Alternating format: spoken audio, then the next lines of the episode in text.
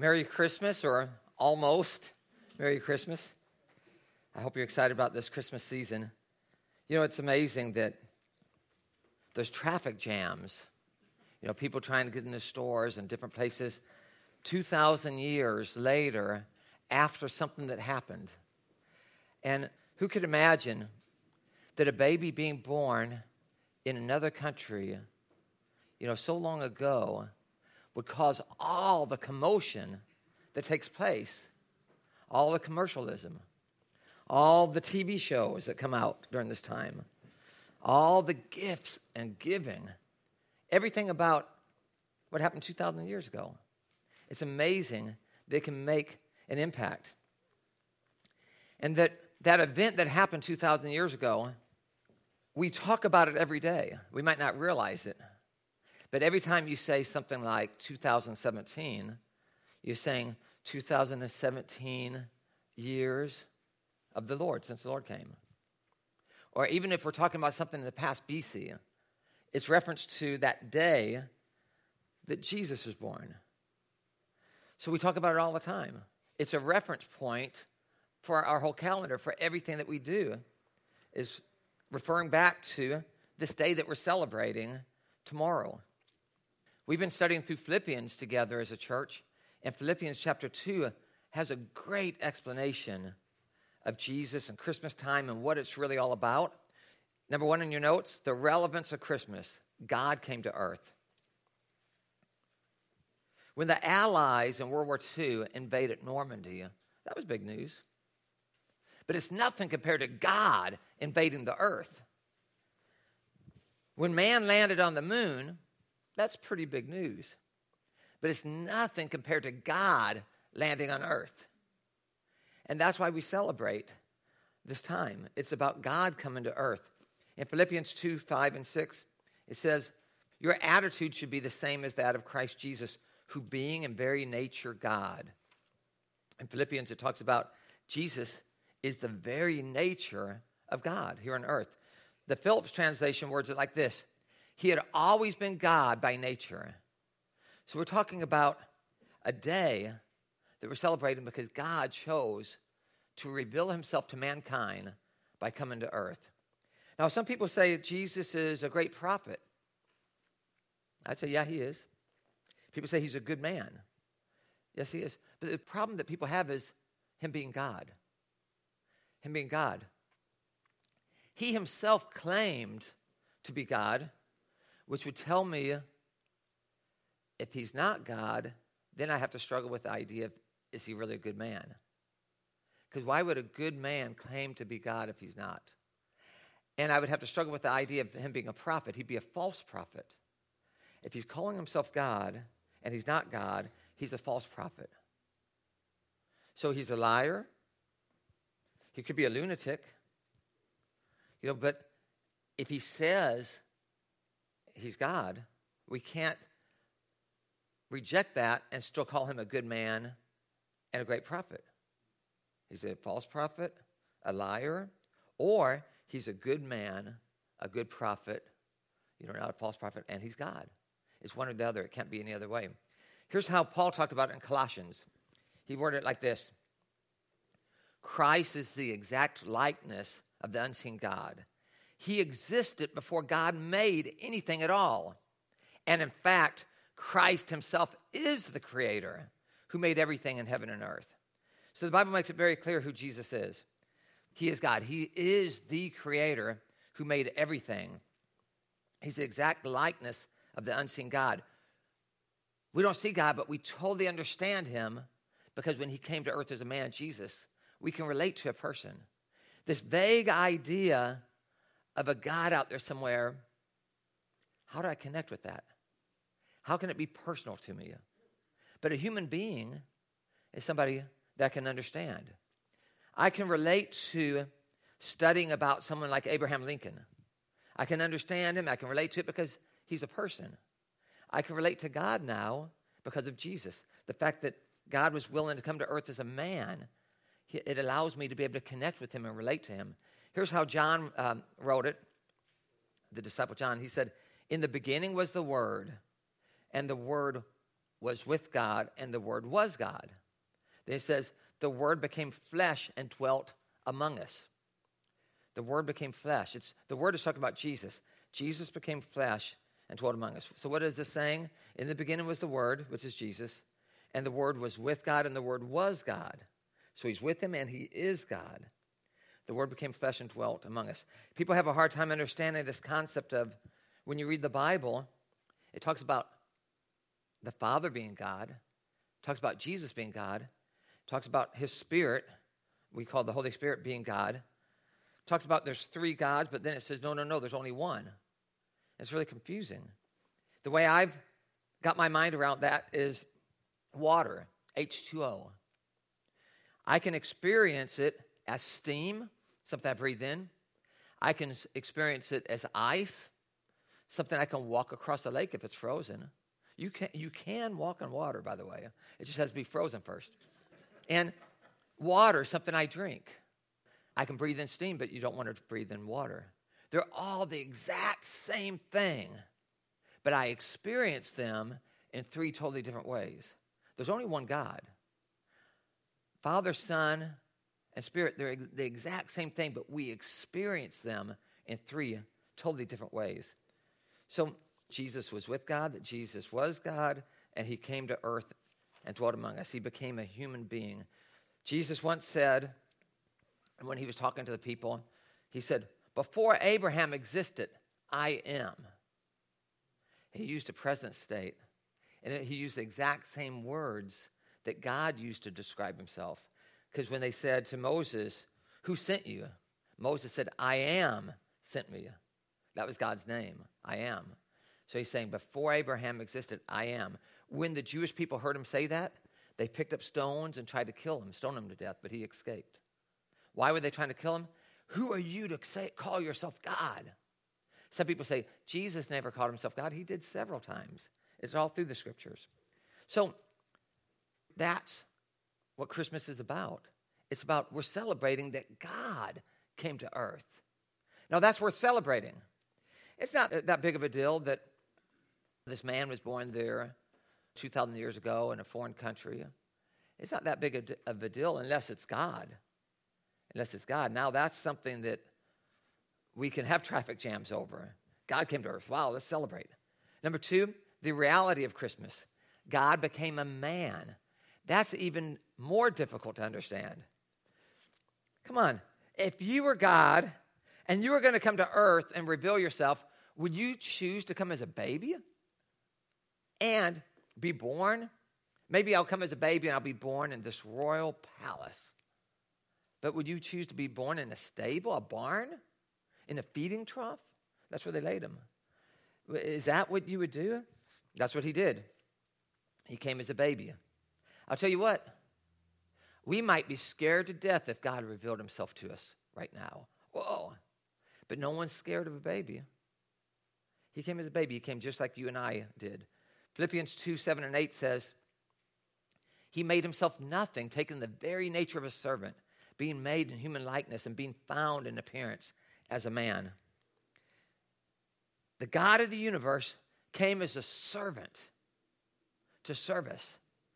He didn't come as, you know, part of royalty, bow down, bow down to me. He was washing the disciples' feet. He was doing the opposite of what we would expect. You know, if a leader of a country, if the president of the United States or whoever came in this room, we would probably think, oh, we need to, like, you know, show him a lot of respect. He's the leader, that type of thing.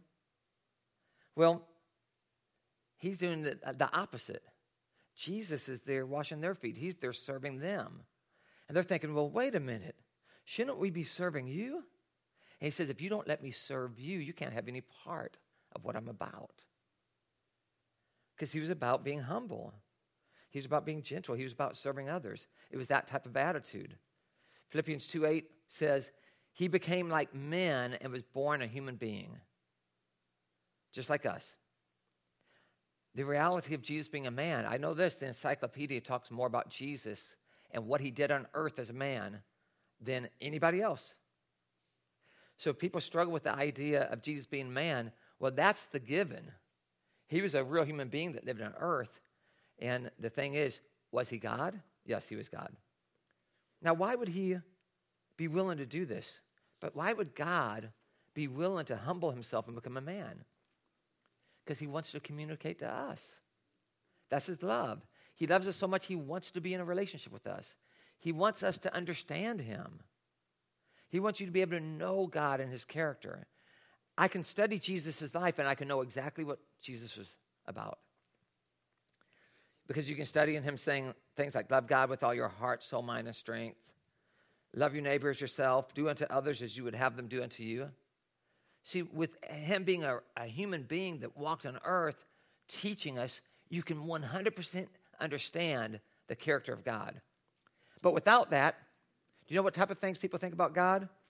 They think things like you do something wrong and he's ready to zap you. Zap! That's what people think. Why? They don't know Jesus.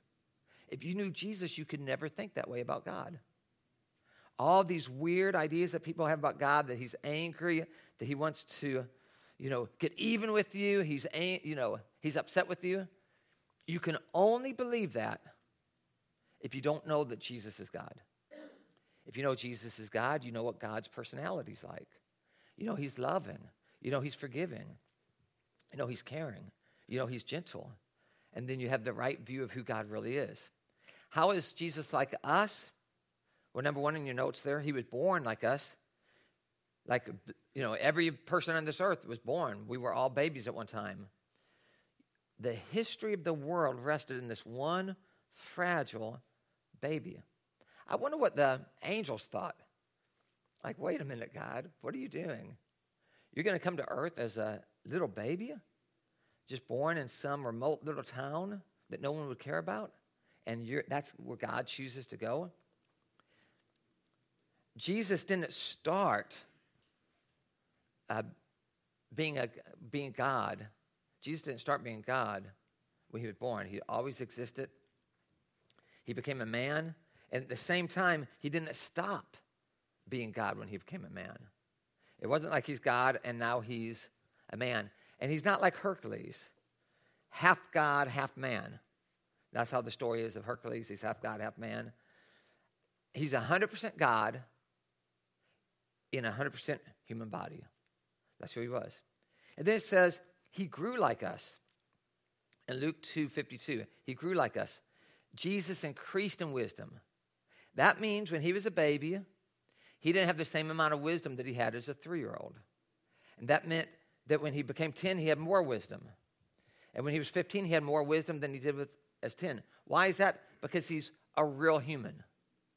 He wasn't born a superhuman, he was born a real human. It says he increased in wisdom and stature, in favor with God and man. That means his relationship with God grew over time. Wow. How can that be? His relationship with God the Father grew over time. How can that be? Because he was a real human. That's why it was hard for people in his hometown to accept him. They said, Isn't that the carpenter's son? Isn't that the kid that we grew up with? How can he be God? It just doesn't make sense because we know him. Other people accepted him, but people that grew up with him, it was a stumbling block to them because they knew him as a kid down the street. He never sinned, he never did anything that would be wrong, but he was so human, it became a mental block to them that he could possibly be who he claimed to be. Number three, he was tempted like us. Hebrews 4:15 says he was tempted in every way as we are, yet was without sin. So all of us have gone through temptations. And We've all given in to temptations. We've all experienced guilt. And then you go to Him and you talk to Him and He understands. We don't worship a God that does not understand what you're going through. He's been tempted in every way that we have. It says He never sinned, He never gave in to the temptation. But the point is, the Bible says He's like a high priest that understands what we go through. He can sympathize with us in our weakness because He understands. So when you're praying to God, you know he gets it. oh, God, I gave into this temptation. You, you, you feel bad. You feel like a loser. And God says, I understand. I, I've been there. I know what temptation's like. I understand that struggle. It helps to pray to a God that understands and has sympathy for you. And fourth, he suffered like us. He felt pain, disappointment. The Bible talks about how he got tired and fatigued and sat down. He felt lonely. He grieved when, his, uh, when Lazarus, a friend of his, died. In Matthew 26, 38, it says, The sorrow is so great it almost crushed me. That was something that Jesus was saying. He's, he understood sorrow and he felt that crushing feeling when you've been deeply emotionally hurt. So he knows your pains, your problems, your pressures. So God understands. No matter what you're going through, God understands. If you're depressed, He understands. He's not mad at you.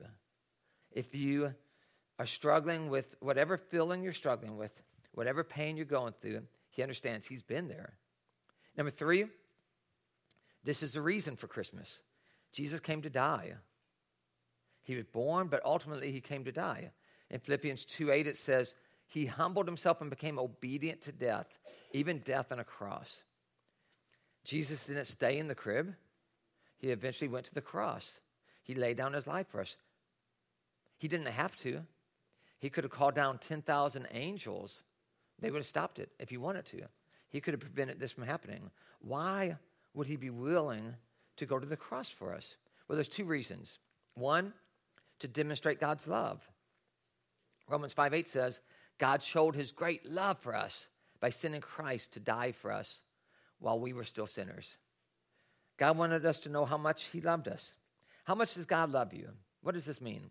Well, I sin and you sin, and the Bible says that separates us from God. Our sin separates us from God. Since we all sin, we're all separated. That's bad news. That's the bad news, right? There's no way that I can get to God. I'll never be good enough. But what does He do? He loves us so much. He, God Himself, comes to earth as a man. He takes all of the penalty of our sins upon Himself, and He dies on the cross, paying off the penalty. Paying off the penalty. In your notes, number two, to pay for my sins. See, if, if you break a law, maybe a driving law, maybe you're speeding, whatever, if you break a law, there's a penalty that you have to pay. It's the same way with God. If you break God's laws, there's a penalty involved. And since we all break God's laws, since nobody's perfect, since nobody's good enough to reach perfection, our faith is in Him being good enough to reach us. And that's the whole message of the Bible. The message is no matter what you've done, no matter what you feel guilty about, no matter what regrets you have, no matter what shame you're carrying, God loves you so much that He came to earth. He paid off the penalty by dying on the cross. So your penalty's paid. You're forgiven. No matter what you've done, everybody's forgiven. No matter, you know, no matter what it is. He loves you that much. He came to pay off the penalty of your sins. That's a great love that God has for us. Sometimes we can be upset with God and say, God, why did you allow me to be in a situation like this? Or why do you let me be in a situation like that? And we can have resentment toward God. And then God says, But He Himself came to earth and died and paid off your penalty. You're free. You're forgiven. He's saying, I died for you. Not some sort of, you know, child like Jesus is the Son of God only, not understanding that that means he's God.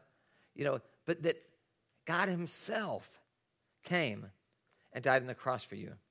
And 1 Peter 2 24, it says this He personally carried the load of our sins in his own body when he died on the cross, so that we can be finished with sin and live a good life. Isn't that great? 2,000 years ago, God took our sins on the cross so that today you and I could be forgiven? Nobody in this room can say, You don't know how bad I am. I've done this, I've done this. I'm never going to be good enough to have a relationship with God. But let me tell you what, I'm never going to be good enough to have a relationship with God either. Praise God, He's good enough to have a relationship with me. Praise God that it's His goodness that made that relationship take place. He died on the cross for our sins. The angel said, Unto you this day uh, is born a Savior. What is a Savior? Maybe you've been swimming and you got way out there in the water somewhere and you start struggling and you feel like you're drowning. What do you need? You need a Savior. You need a Savior. But maybe you're way out there in the ocean and you don't understand that you're in trouble. You don't understand that you don't have the ability to make it back to shore. So you know, oh, I'm kind of far away. I maybe need to do something about this, but you still can't tell the way the waves are going, way, the way the current's going, the way the tide's going. There's no way that you're going to get, it in, get in. So what happens? You don't feel like you need a Savior. Oh, I can handle this. That's the problem with us. Believe me, we need a Savior, but sometimes we don't think we feel like we need one. I have a hard time believing that God would send us a Savior if we didn't need one. I have a hard time believing that God would go through all that effort to come to earth, be born, to struggle in this life, to die on the cross for everybody, but you're the exception.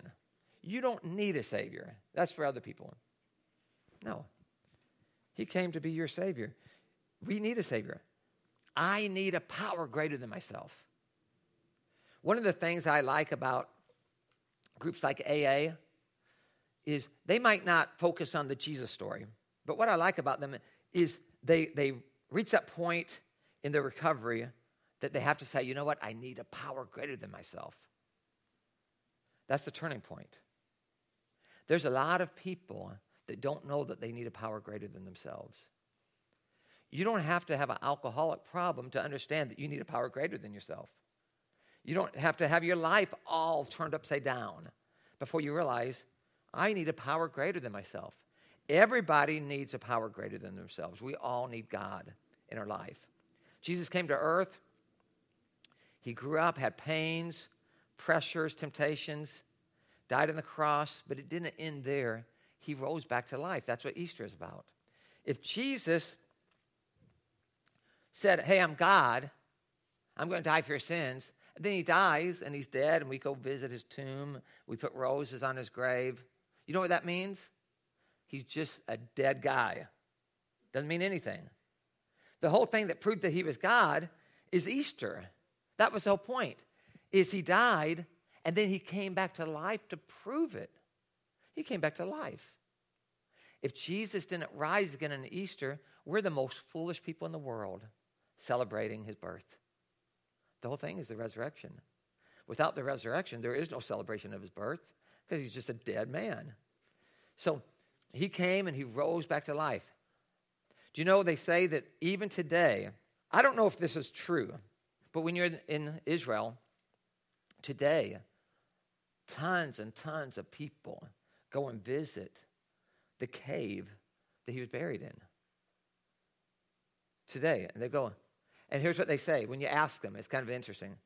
How do you know for sure that this is the cave Jesus was buried in? You know what the answer is? It's empty. That's our answer. It's empty. We know for sure it's this. It's the empty one. There's no dead people inside there. It's the only grave that's empty. And that's what they say. That's, that's what they'll say to you. So I don't know if it's commercialism. I don't know how much I can trust that. But the point is, his grave is empty. His grave is empty. He rose back to life, he ascended to heaven. Here's the fourth result of Christmas Jesus is Lord. In Philippians 2 9 through 11, it says, Therefore, God exalted him to the highest place and gave him the name that is above every name. Now you think, wow, God gave Jesus the name that's above every name. What is that? That at the name of Jesus, every knee should bow in heaven and on earth and under the earth, and every tongue confess that Jesus Christ is Lord. The cross is not the end. The cross is not the end. He's alive as we know. There's two results in this verse. Those who humble themselves will be lifted up. Those who lift themselves up with pride will be humbled. God's done two things he has given him a place of honor in the universe. You can fill that in. He's given him a place of top honor in the universe. He's honored above all else. And, it's, and he's given him, number two, a new name. The name Jesus, it means the Lord saves. But it's the Greek version. The New Testament, by the way, was written in Greek. That was the written language at that time. That's why when you say the name Jesus, and you say, well, that's not really a Jewish name, is it? Well, it's the Greek way of saying that name. The Jewish name is Joshua. That's the exact same name. So Jesus' name is really Joshua. But they wouldn't say it like that. They would say Yeshua in their t- at their time. Okay? So it was really a very common name, like John is today. It's just a, a it's a very common name. So, but Joshua or Yeshua or Jesus, if you say it in the Greek way, it means the Lord saves. That's his name. The Lord saves. He came to save us. He was given other names. In the Bible, it calls him Wonderful Counselor. It calls him Mighty God. Talking about Jesus, it calls Jesus Mighty God. It calls Jesus Everlasting Father. What does that mean? Everlasting Father. Jesus is the everlasting Father. It calls him Prince of Peace. That's the Son of the King, meaning like this when you say Son of God. It calls him Emmanuel. Emmanuel means God with us. So they say, This is Emmanuel. What are they saying when you hear that? This is God with us. That's what that means. See, if you hear these words, but if you don't know the meaning of the words, it's just like, oh, that's Emmanuel. That's cool. What does that mean? It means God with us.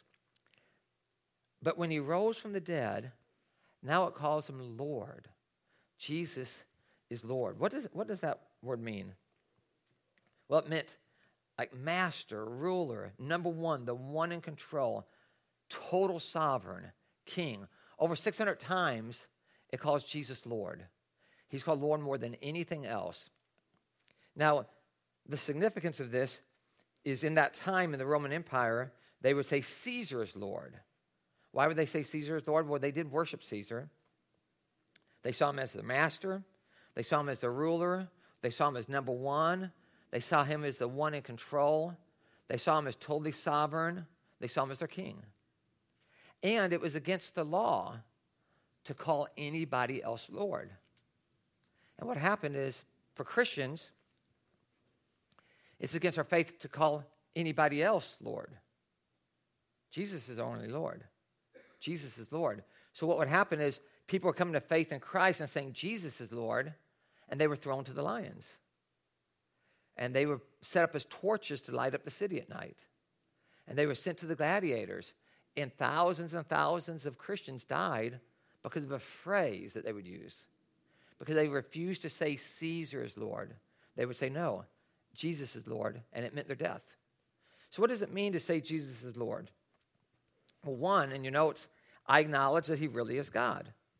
I'm saying he's God. I'm saying Caesar's not God, he's just a man. Jesus is Lord, he's God. It was a statement of faith. B, I believe that he has everything under control. I don't believe that Caesar has everything under control. He's just a man. I believe God is in control. Can you imagine that you would be put to death by saying that? put to death by saying, I believe God is in control and it's not you, Caesar, because I believe that God is bigger than you. It's a faith statement. God's in control, Jesus is in control. You know, life gets bleak sometimes. But as a Christian, we say, but Jesus is Lord. What does that mean? Like, oh, but God's in control. He's going to work it out.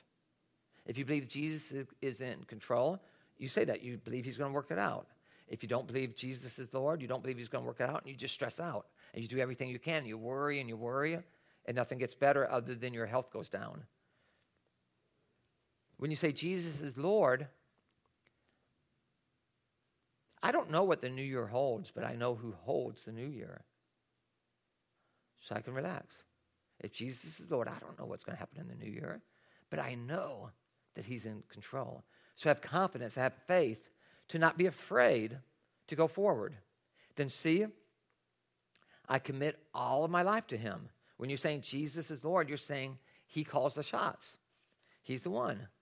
He has the right to determine what I do with my life. When you say Jesus is Lord, you're saying I don't have the right to determine what I do with my life. I have the free will to choose. But if Jesus is Lord, I'm saying I'm giving up my free will to follow his will for my life. Which means I'm making a commitment at that point. If Jesus is Lord, I'm making a commitment to treat my wife the way God wants me to. That's what it means. I cannot say Jesus is Lord and not treat my wife the way that God wants me to. I'm saying I'm going to raise my kids the way God wants me to. I can't say Jesus is Lord and then not treat my kids right.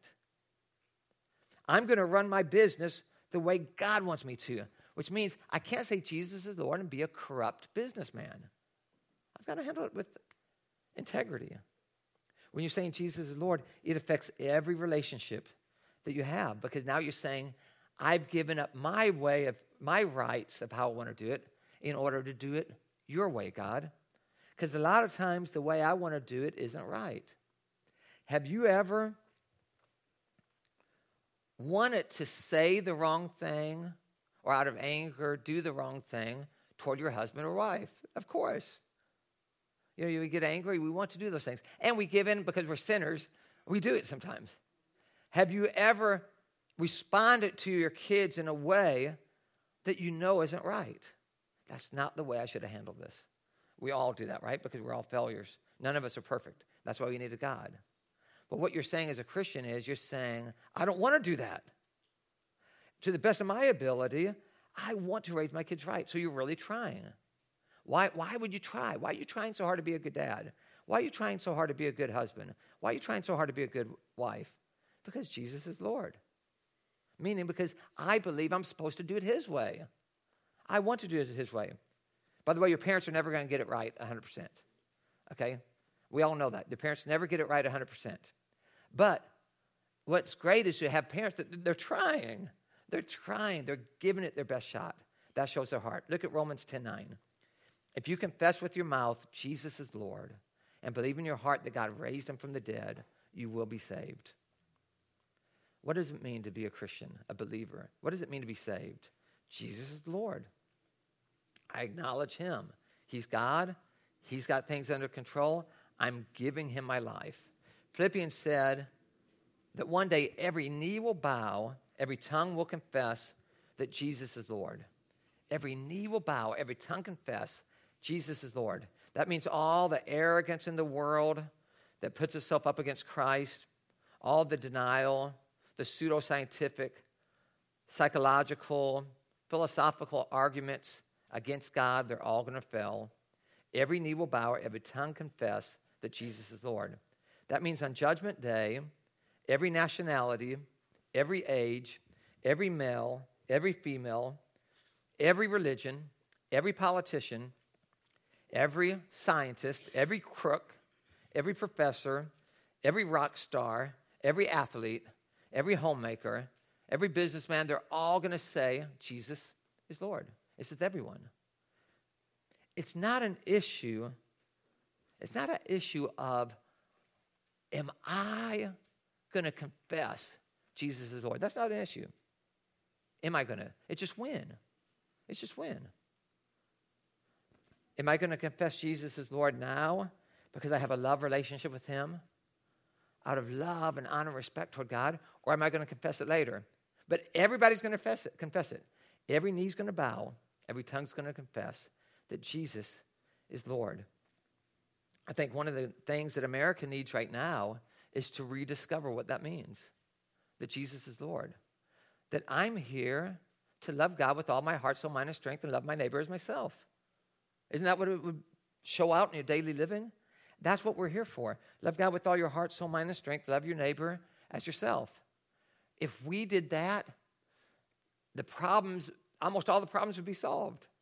The problem is that we don't do that. We're resisting that. We work against that. I can't be responsible for what the government does. I can't even be responsible for what happens at work with, with what people do. But I can make sure that I'm living that way. If I choose to love God, if I choose to love people, I can walk down the path that God's called me to walk down. We can do that no matter what anybody else does. When you're discouraged and you're tired and you're worried and you're afraid, remember Jesus is Lord. You're going to get through it. He's in control. When you're grieving, remember Jesus is Lord. When you feel like I can't cope, remember He's in control. He's in control. He's bigger than my circumstances, He's bigger than my problems. The Bible says if you confess with your mouth Jesus is Lord and believe in your heart that God raised him from the dead, you shall be saved. That's what Christmas is ultimately about. It's not just about a baby being born 2017 years ago, or whenever the exact year is. It's not really about that. It's ultimately about who it was. God came to earth as a man to pay off the penalty of our sins so that ultimately he could be Lord of my life. He could change the way I live. He can turn a selfish person like me into someone that's now striving to love God and striving to love you and striving to love others. He can take a selfish person like me and turn my life around. That's what it's about. That's the real reason that we're celebrating tomorrow. Let's pray. Lord, as we celebrate Christmas, Christmas Eve tonight and Christmas Day tomorrow, help us to recognize what Christmas really is. Help us to celebrate that God came to earth, that He came to die to pay off the penalty of our sins so that we could be forgiven. Lord, we make a commitment to acknowledge you as our Lord and to commit our lives to you. It's in Jesus' name that we pray. Amen.